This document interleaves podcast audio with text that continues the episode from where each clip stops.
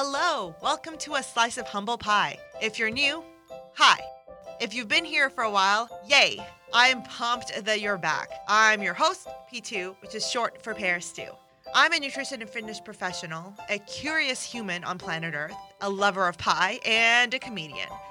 Not actually, I just like laughing at my own dad jokes. I don't take myself seriously, but I take what I do very seriously. So thank you for being here. Whether you're listening to this driving, walking, doing chores, or sitting with a slice of pie and a cup of coffee, or tea if that's what you're into, let's dive deep together. Full disclosure that all of our conversations are real and raw, so at times we may touch on some topics that some listeners may find uncomfortable. That's okay. If you need to pause for a moment, do so. But I'm holding space for you with love, and we'll have some of the top conversations together. Thanks for joining me. Stay tuned. Hi, friends. Welcome to A Slice of Humble Pie. I'm your host, P2. Thank you so much for being here. So, please allow me to introduce myself a little bit and break down the title.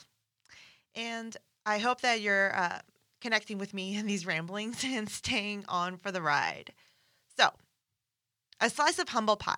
First of all, because I love pie, and it's my cheeky little rebellion to the fitness industry. Yep, I had my middle finger up when I said that. I want to focus on the humble pie part. I, like most of my peers and colleagues and strangers I have yet to meet, I'm sure, can attest to experiencing imposter syndrome. Holy shit, what am I doing? Is this even right? What do you mean that I need to increase my prices? I know nothing. I'm a fraud. I'm a liar. They hate me. I can't do this. Most of the time, I feel like one of those seven layer nacho dip things. I don't know if you've had those, they're delicious. But um, back to the analogy I have my insecurities. Then, on top of that, my tendencies as a recovering people pleaser, then passive aggressive communicator, then you know, coupled with my fear of failure, the fear of having regrets but not pushing myself, and the fear of being found out a fraud and having to live in a cave all by myself. Okay. That's a little dramatic. My rational side knows this, but it's the truth. So, I have a bachelor in communication and business, a diploma in nutrition, and a bunch of certifications in fitness, mindset, and exercise nutrition. But I don't have a Bachelor of Science. Obviously, I need a kinesiology degree. And I should absolutely have a master's in dietetics or a PhD. Basically, I need 37 years of school before I have any right to say anything. There is no way I'm referring to myself as an expert. Like, what the hell? I don't know what I'm talking about. But I do know. and it's okay not to know it all. It's okay to have gotten some things wrong before and change my mind about it now. And it's okay to be a student for life. In fact, it's encouraged, especially in this industry. It's okay to admit I'm human. And it's okay that it's just good enough. That people pleasing and, you know, oh, it needs to be perfect, coupled with imposter syndrome means that sometimes I just sit there in overwhelm and nothing happens. But it can't happen unless you do something.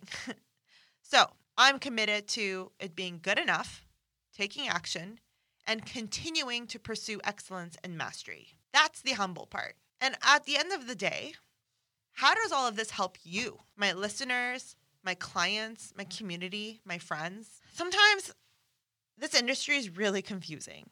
You have the scientific community that's spewing a lot of scientific literature and you know there's there's just a disconnect there that if we don't have the scientific background, you can't really understand. Then you have some other people that simplify it way too much, and you have like the bros in their own bubble with latest buzzwords and just using buzzwords and marketing terms and trying to sell us something that doesn't actually make sense and just add to the confusion.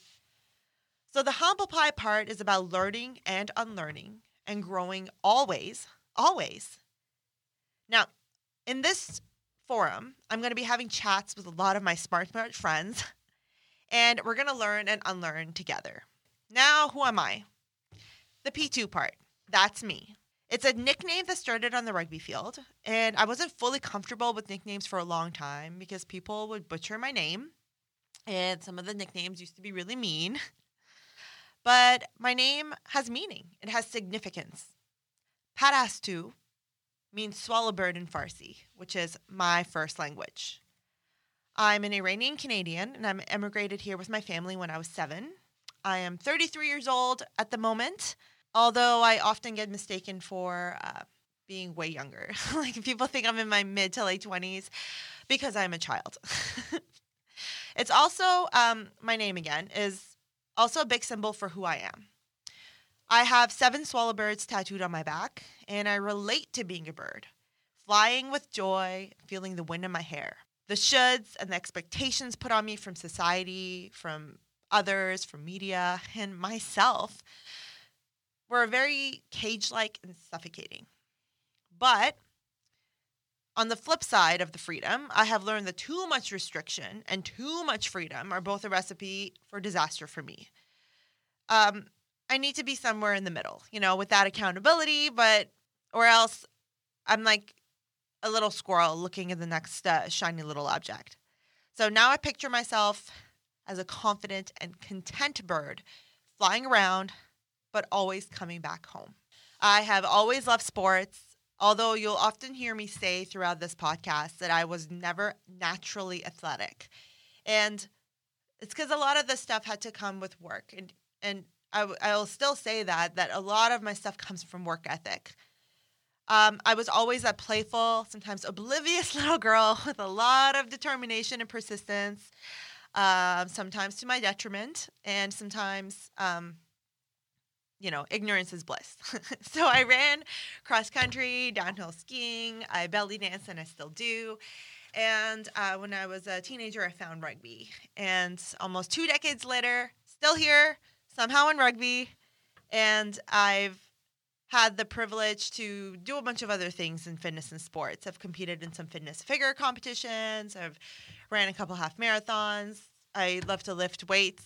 I love kettlebells, and I've always found joyful, joyful challenges, um, like with boxing and Muay Thai, which is my new obsession. Um, I've been coaching for seven years, and I've met hundreds of amazing humans in the process. Naturally, there have been heartaches and rough times, and you know there still is. It's not. It's not. Um, you know, all marshmallows and unicorns, obviously. And that's the stuff that we need to talk about. All of it that makes us human.